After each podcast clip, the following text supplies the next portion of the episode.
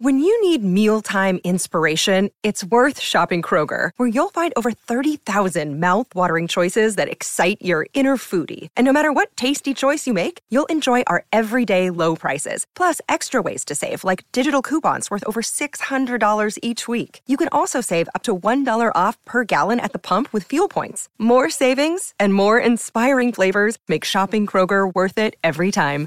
Kroger, fresh for everyone. Fuel restrictions apply.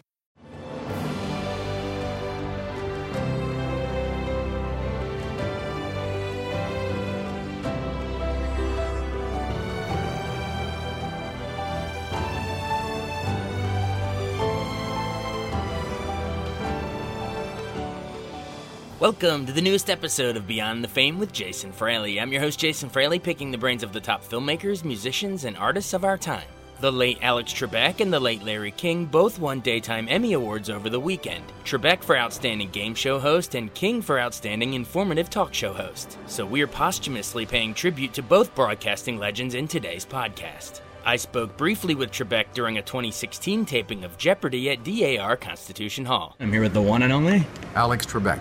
This football team is your favorite team. Who are the Washington? They've been my favorite team for many, many years. When did you first start watching them? Did you go RFK? Oh gosh, this goes back to uh, the uh, Allen days, the Sonny Jurgensen days. It goes back to Vince Lombardi days. 45 men together, can't lose, Georgia. That's right. All right. This 1941 Best Picture winner that dethroned Citizen Kane is your favorite movie. What is How Green Was My Valley? Why do you love that so much? Oh, because it's a great family story. It has a lot of emotion to it. It's uh, the story of a father's relationship with his son, and that is always dear to me. It's very touching. Yeah. This is the biggest reason you like doing the teen tournament. because I'm looking at the future of our country, future leaders of our country. And every time I do the teen tournament, I come away with the same feeling. We're in good shape And finally, this is why you love coming back to Washington, D.C. every time. because DAR Constitution Hall is a special place. And it is right in the heart of our nation's capital. And the audiences who come out to enjoy our tapings are loyal fans, they're enthusiastic, they're intelligent, and they're very friendly towards me. Thank you, sir. Okay.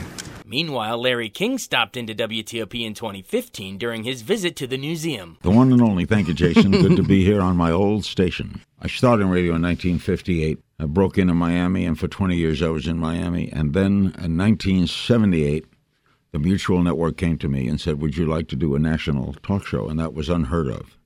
There was never a network national radio talk show. Mm. And I said I'd sure be interested. It would be all night long, and I was loved radio, was fascinated by the idea. I've done interviews on local radio all my life, and I was fascinated by the idea. And we started to pick up stations. We started the only big station we had when we started. We had 22 stations when we started. We had Cleveland, and we had Miami. So I was I moved up to Washington from Miami, and here I am in Washington, and not being heard in Washington, but I was heard elsewhere in the country. And then TOP joined us about six months in. So I was heard on WTOP for 18 years with my all night show and I wound up with 500, I think 12 stations when I left. Gotcha. So TOP was part of my. Everybody in Washington heard me on TOP.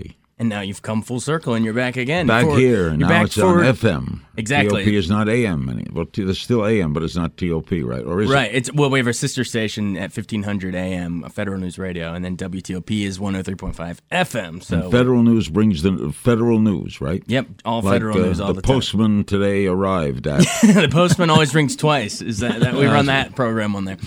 Uh, um, now, what brings you back to town? You're being honored at the museum um, Wednesday night. The 18th, right? It's uh, a nice honor. I, we did a show from the museum. I remember when Alan Neuharth, I worked for him for 20 years at USA Today, and he started the museum, was all his idea.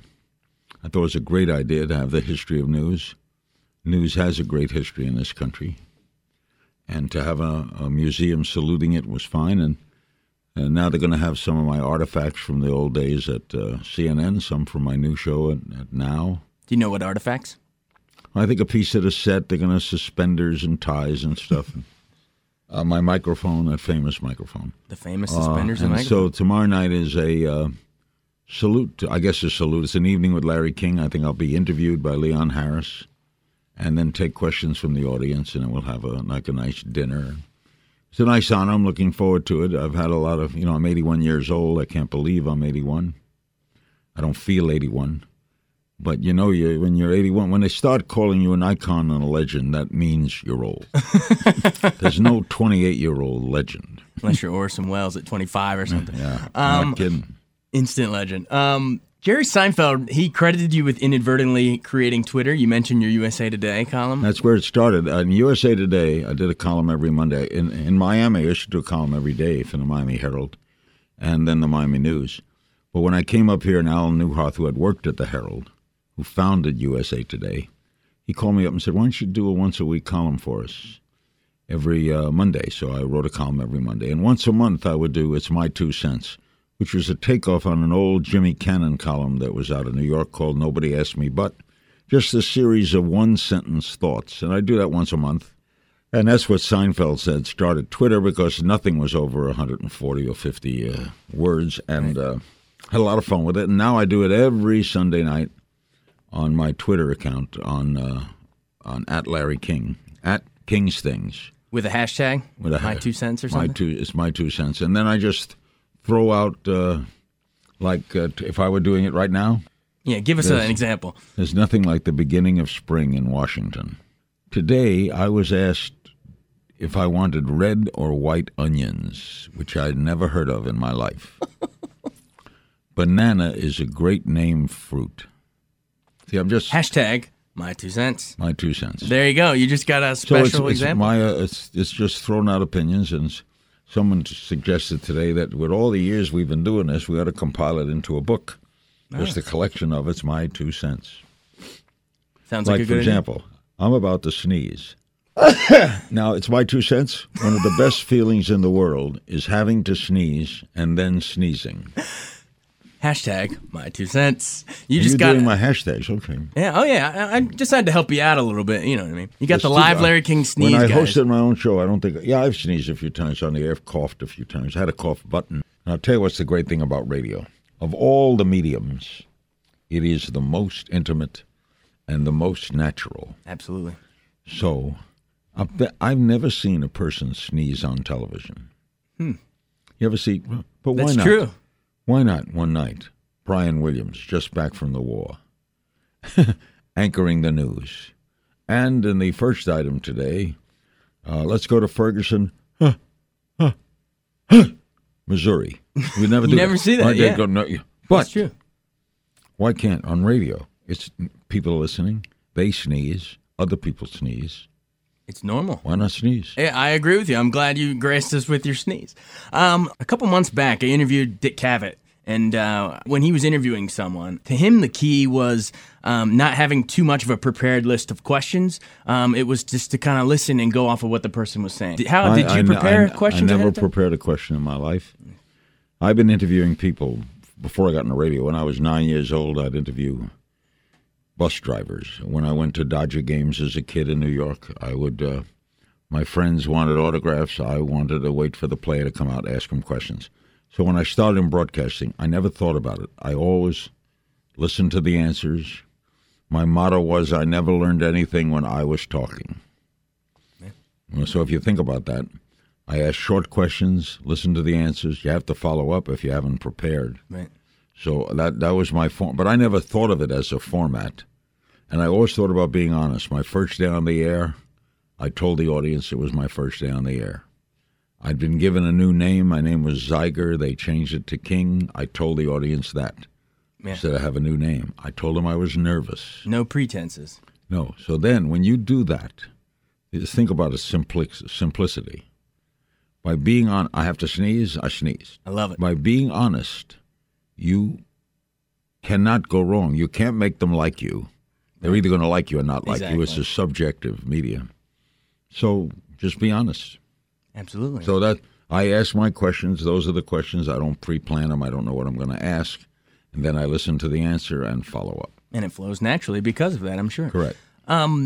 Did you have, I mean, you've interviewed everyone from all walks of life. Do you have one interview that you remember being the most starstruck by the person you were interviewing? Uh, Sinatra, only because uh, as a kid I'd stand at the New York Paramount wait in line to see him. I think he was the greatest singer of my time. He did not do interviews. Frank's uh, Jackie Gleason was a friend of mine, and Jackie Gleason got him for me. And uh, we did a three-hour interview with me, owing Gleason a favor. So Gleason called the favor to do my show, Nice. and uh, to sit for three hours with Frank Sinatra. I was in awe. Say no more. and then I did his last interview, his last television interview of his life. I went to his funeral. Uh, but that would be the, the only time. Now you're awestruck. The first time was in the White House. sure. There's an awestruck thing about that. But once it starts, the truth is, once the light goes on, it's your show. Like Yeah. this is your show. Sure. You decide what you're going to ask. So once you know that it's a lot about control, if I'm in control, Frank Sinatra isn't in control. The president isn't in control. The host is in control. Once you know that, It's an there's nothing to empowering be thing. nervous about. Yeah. right? Well, you mentioned presidents in the White House. Um, I think you've interviewed everyone since is it Gerald Ford? Gerald Ford, and, and I interviewed Nixon too, but Um, Oh, after he left the after White the fact. Um, which one was the easiest to get to open up, and which one was almost like pulling teeth to get them to open up? No one was pulling teeth because no president. That's true. That's how you You, get you there. don't get to be president Right. if you have to pull teeth. The best was Clinton, only because of so articulate he was and so knowledgeable he was about the world, and yeah. he knew the vice president of Zimbabwe, you know, and he knew, Yeah. and he he gave you he answered the question you asked. But all the presidents have been interesting, from Nixon, who was dark, foreboding, but interesting. George, um, Ford was just a regular guy, and that came through. George H. W. Bush was a great guy. Reagan down home, you know. Um, and you, you, another thing you realize is they all put their pants on one leg at a time, and so it becomes a question of they're human. And once you start treating them as human, what you try to get into, let- let's take what I always try to do in an interview is walk in the other person's shoes. What's it like to be president? Right. And that's where my curiosity will go. What's it like? You know, if the phone rings at 2 a.m., that's bad news. Right. It's not good news. Right. It's good news to any. Per- it's bad news to any person. Yeah. If you're home at home, if you're home alone, and your phone rings at 3 a.m., mm. it's probably not good news. No. But if you're president, you know it's bad news. it's true. Another thing, you're in a business where only 43 others have had it. You you run a country, but you don't have a profit and loss, right? Yeah. So you don't wait. There's no how many happy days in four years do you have? I mean, really. Probably not that happy- many. Know, we made a big profit today.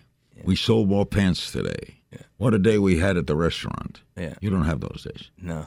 So most of you, the reason you get gray hair is, so when I try to walk in those shoes, you try to be, what is it like to be that? Yeah. What is it like to know you can reach anyone in the world at any time that you want to? Yeah. But the downside of that is you can't control all events, and all events affect you.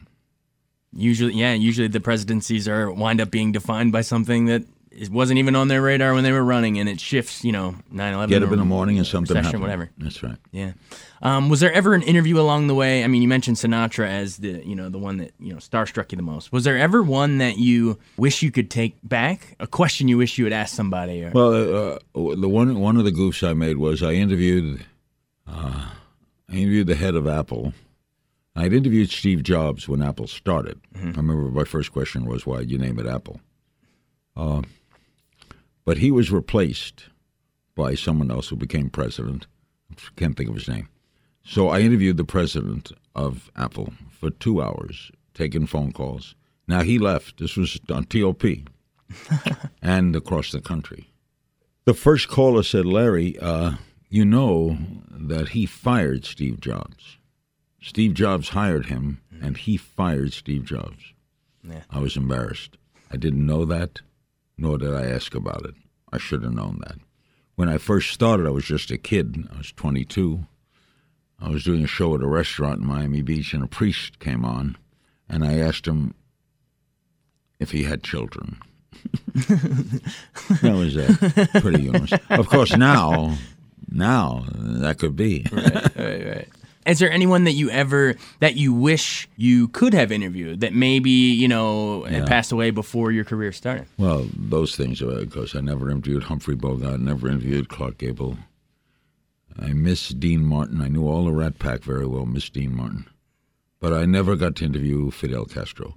I went down to Havana some years ago, and uh, beautiful city, by the way.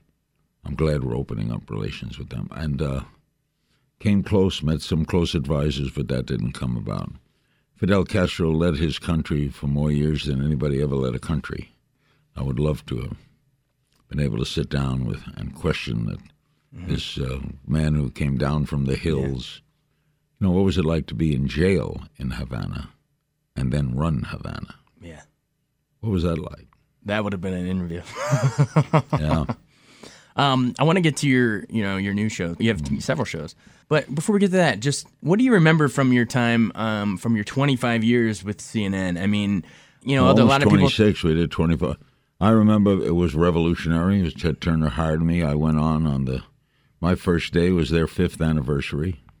I remembered that I, uh, I didn't know if I wanted to do it. I had my all night radio show. I was doing cap hockey, color on caps hockey. Mm-hmm. Had to give that up. Had to give up going to Oriole baseball.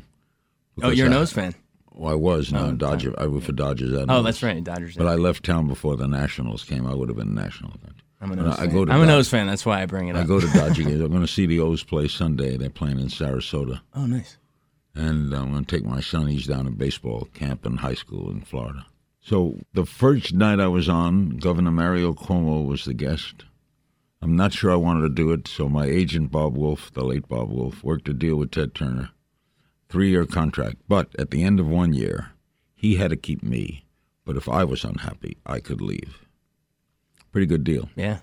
But I knew the first night, the first 15 minutes with Mario Cuomo in a little studio in Georgetown on CNN, which wasn't seen in Washington yet, I knew that show would click.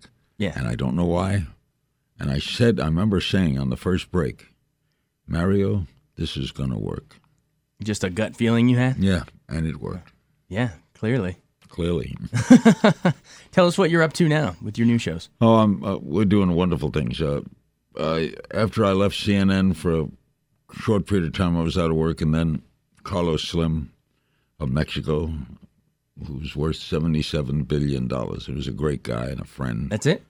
And he called he called me and said, "You can't retire. What do you? Let's do something together." Right.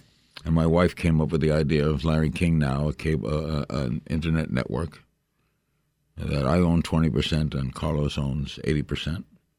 And then we came up with the show Larry King Now, and uh, Ora TV. Ora means now in Spanish, and it also it, it's it's also my wife's middle name. So Ah, we came up with Larry King now, and uh, hired a big staff. Studios in Glendale, California. We have, and then RT licenses our show, and they carry it. So we do two politicking shows a week and three Larry King now. So I'm doing five shows a week, and then I'm doing a uh, podcast with my wife, go back and forth with Shawn and Larry King, doing a baseball show for the Dodgers, Time Warner cable network. Do you still follow the Orioles at all from afar? Oh yeah, when I my wish is a Dodger Oriole World Series Why is that? because I love both teams. Go seven games, and the seventh game in Baltimore is snowed out, and there is such a tremendous snowstorm that lasts for days and days and days. And Commissioner Manfred declares a tie World Series. No, there you go. We will never play the seventh game, and the Orioles and Dodgers will be declared co-champions. For the first time ever, Ever. the co-champions at Camden Yards. So they couldn't play it out because of the snow. In fact, had you had that this year, you would not have played it out. Yeah, exactly. You mentioned, uh, was it? A, you said you had a son down in Florida at a, ba- a baseball. I have two. Uh, I have three grown children, Okay. and uh, I married a girl much younger than me, and we have two sons. One just turned 16, and one will be 15 in May. This, they're both outstanding baseball players. The 16 year old, Chance King, who's going on 30. Uh, he is adventuresome and uh, he loves baseball since the first day I took him to a Dodger game when he was three years old. And he learned a lot of baseball from the Dodgers. Got to know all the players. Went to, we went to Vero Beach, go to Arizona every year. Mm-hmm. He was born March 9th, so spring training is his birthday. And he developed a love for baseball. Started with uh, t-ball and little league and all the rest. And then he went to Notre Dame High School in the Valley in California, and he was best pitcher on the freshman team. And then after his first half of his sophomore year at Notre Dame, he'd gone to IMG, that famous sports camp in mm-hmm. Florida, every year to summer camp for two weeks, and he loved it there. And he wanted to go to school there. Now, he was 15 and a half years old, and my wife said, You're not going to school there. and he said he really wants to go, and he loves the game, and he promised I'll be good now. And she broke down and let him go. And he's now at IMG, so that means he goes to school every day from 8 to 12, plays baseball from 1 to 5, plays double headers. I'm going down there this weekend, plays a double header on Saturday. He's in Bradenton, Florida, and he's never coming back. He'll come back for the summer, but even in the summer coming back, he's going to go to a baseball camp in Los Angeles. He's in. He's a Derek infectious. Jeter. Derek Jeter went to IMG. Okay. So he lives and breathes the sport of baseball. I spoke to his coach yesterday, and the coach thinks he has all the ability to be a professional ball player, pitcher or third base. Cannon, his younger brother's on Beverly Hills High School. He's a hell of a ball player too. He's got more power than his brother. He's a, and I don't know where they got this from, but oh, my wife has athletes on her side. Her brothers played football. You never played? Oh, it was the worst. I'm Jewish. we owned the stadium. We watched. No, I was a fan. I, I was a crazy Dodger fan. I was at Jackie Robinson's first game. I you were at Jackie Robinson's first game? April 15th, 1947. Wow. What do you remember from that? Oh, I remember him walking onto the field. I interviewed him twice later. Yeah. I remember him walking on the field with that. The Dodgers have the whitest uniform in sport. There's nothing whiter. I don't know what does it, uh, Rinso blue, whatever they do. Yeah, so the contrast. There's nothing whiter. And the contrast of Jackie was a very dark black individual when he came on the field. And we knew we were part of history. We were up in the bleachers, 50 cents. We knew we were part of history. And later, when I got to interview him, I mean, Jackie Robinson is just. Yeah. Uh, when I interviewed Martin Luther King, I introduced him by saying the founder of the civil rights movement. He said, "Let me correct you. The founder of the civil rights movement is Jackie Robinson." That's wild. So the Dodgers were implanted in me, and I always give them credit for that. Do you? What do you started. recall from the fans that day? Was they, oh, they were all for him. Hot. He never had a problem in Brooklyn. That was never hostile. It was more on the road. We want all all on the road. We wanted to win. Yeah. We hey, we wanted to win. If this guy could hit, he was rookie of the year. Yeah. Yeah. My God, what a ball player he was. Unbelievable. And he led us. To, we want we had a seven game series with the Yankees. He was rookie of the year. He was unbelievable. Two years later, he was MVP. He was a he was the leader of the team, and we loved him. Uh, you mentioned um, Martin Luther King saying Jackie Robinson started the civil rights movement. Um, what are your thoughts on? Uh, you know, we had a big anniversary for Selma this year too. Did you follow the walking I, across the Edmund I, Pettus disliked, I thought that was wonderful. I disliked the movie only because they painted the total wrong picture of Lyndon Johnson. I've read many books on Lyndon Johnson. Interviewed Robert Caro and reading one now by Joe Califano. Lyndon Johnson was totally for the civil rights movement totally for the voting rights bill, and they had him like a antagonist. You think it was just done for you know you need a, dra- a dramatic yeah, yeah, but antagonist, they, but, but yeah. if, if uh, if I'm living and I lived through it and interviewed all the people that were involved, I didn't know Johnson, but all the people, yeah, all the people in that room that they have in the movie, where Johnson is saying he's not going to vote, all were there, yeah. and all said that never happened. Wow. So that bothered me about it, but I was very much into civil rights. When I went down to Miami, I got off the train and there was a colored water fountain. I drank out of the colored water fountain. I got on the bus to go over to Miami Beach to stay with my uncle. And I sat in the back of the bus, and the bus driver stopped and said, You have to move forward. The back is for Negroes. And I said, My father's Negro. Oh, wow. And I stayed in the back of the bus.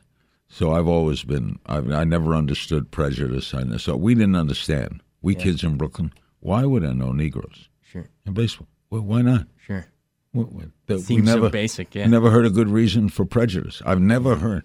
Other than stupidity, Yeah. I've never heard a good reason to prejudge. It's taught. You're not born that way. You don't think you don't think that way. You got to be carefully taught. South Pacific. Got to be taught to hate, to hate all the people your relatives hate. You got to be carefully taught. But to me, like I used to laugh, my white people buy Coppertone. Why? Yeah, it one of right. My daughter Chaia, she's now in her forties. When she was a kid, we sent her to a preschool, and at the preschool was the daughter of a black, famous black comic, Geraldine. Who was that? Who was that? Oh, I forget his name. I shouldn't forget his name. But anyway, he was a famous black comic. Okay. Uh, my, you get to be old, you forget names.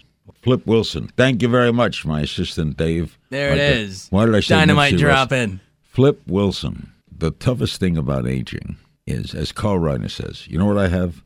I have short term memory loss. I have short term memory loss. That's pretty good right That's there. my problem you just is said I have twice. short. He gets it. He's so quick. That was good. That was good. Uh, well, Carl Reiner's a genius. He, he and An Mel, Mel Brooks 92. stuff, he's an man. absolute freaking genius. Absolutely, absolute genius. So they went to the beach one day, and my daughter comes home, runs into the bedroom crying. We walk in, and she says, I want to be black. I want to be black. We went to the beach today. Nipsey Russell. Geraldine could swim, and they wouldn't let me because she was blonde and fair. I had to stay under the umbrella. I want to be black. Talk about being in the room with Martin Luther King Jr. Oh, Not many people can, you know, can say they've done that. Well, it was a great interview, but I had a little more than that. My uh, attorney was a guy named Toby Simon. He's with the American Civil Liberties Union. Martin Luther King uh, was going to tried to go to a motel in Tallahassee, Florida.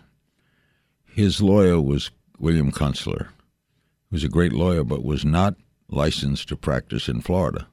So William Kunstler called Toby Simon, my lawyer, and said, "Listen, Martin Luther King is going up to Tallahassee today. He's got reservations at this motel. They're not going to let him in, but he's going to stand in front and protest. He needs a lawyer there because they're probably going to arrest him. I can't. Would you, Toby, go up and? Mm-hmm. So Toby said to me, "Would you like to go?" So I went up, and Martin Luther King walks into this motel. It's about maybe thirty rooms, and he says, "I have a reservation," and the clerk says, we see your reservation, but we don't take Negroes. He went out to the front of the motel and he sat on the steps of the motel, blocking the entrance. So police cars come and they know they're going to arrest them. Crowds are gathering. I'm standing there. Martin Luther King is sitting on the steps. Toby Simon, the lawyer, is on the other side. And the owner of the motel walks out. He wasn't mean or anything. He just, the owner comes out and he looks at Martin Luther King, looks down at him, and says, Dr. King, what do you want? What do you want? And King looked up and could see the white of his eyes and said, My dignity. Wow, that's a moment. I froze. I bet goosebumps on that one. You, you're not kidding. Living history. Absolutely. Well, and it's you know that's that's why they're honoring you tonight at the museum. Do you have any uh before we go any idea how they're going to honor you? I mean, artifacts, of Uh, course. I, I guess they're gonna. There'll be a tape goes up. Uh, I guess they're gonna. Leon Harris of Channel Seven here used to work at CNN. Yeah. He's going to interview me. We'll take questions from the audience, and then they're going to start. I guess they're going to have a little Larry King space there, a piece of my set and suspenders and stuff. And I'm looking forward to it. It'll be a nice honor. I've had so many honors and you know lifetime achievement from the Emmys, uh, Radio and Hall of Fame, and I, I Cable Hall of Fame. I pinch myself. I'll tell you the truth. It's really true. I pinch myself every day. I'm just a little Jewish kid from Brooklyn who wanted to be on the radio. That's all I ever wanted to do was be on the radio. I had no idea to be a CNN or television or print or books or movies. None of all of that was just all of this is sometimes I look at myself and wonder, you know, that kid's got promise. I wonder what he's going to be. yeah. I I can't fathom all of it. And to hear to come to WTOP, top of the dial, used to be the top of the dial. Right. Now it's just 103.5 Still FM. still number 1 in DC though, baby. Is it still number one? Oh yeah. Actually, most profitable in the country for the last four or five years. Believe it or not. TOP Radio. Yeah. So they're Yeah. still stealing. Our sales huh? departments. Yeah. number one station in the country that's on revenue. yeah. Yeah. You do better than New York and L.A. stations. Yeah. Wow. So they're paying you a fortune. Yeah. I wish. Ah, that's Larry, manage- tell him the tell That's him. management. I used to say management never sleeps. they can't. They're golfing. Oh, that's a pretty good one. So you could go on a stand-up tour too. Oh, I did. A, I did that too two years ago. I do a lot. You've done comedy. everything. The only thing I've never done is a Broadway play. Is that I something would- you'd like to do? Yeah, I'd like to do it, but I, just for a couple months. A musical, or Uh, either one, just a Broadway play. Neil Simon play, probably. do you have a favorite? I have so many plays. I love theater. If you if you only had one more, if you knew it was your last day on earth and you could go to one play, what would it be? Guys and Dolls. Yeah. I love There's that your musical. Sinatra again. But if you'd like what my obituary to say, here's what my obituary should read. Are you ready? Get ready. Here it is. Take David the notes. Theo is here with me. First line of the obituary. Oldest man who ever lived. Passed away today. Larry King. He was 137. He was shot to death by a jealous husband, found with a 32 year old former Playboy Woman of the Year. He died instantly, and it took six days to wipe the smile off his face. you coming up with all this right now? Or right now, that's the way that I'm going out, baby. Well, thanks for taking the time Thank to you, join us. Great and offering the you. sneezes and the hashtag two senses. You got it. all right, thanks. That's Larry King on WTOP. Thanks so much for joining us on Beyond the Fame with Jason Fraley. Remember to hit the subscribe button and give us a five star rating if you like what you hear. We'll see you next time.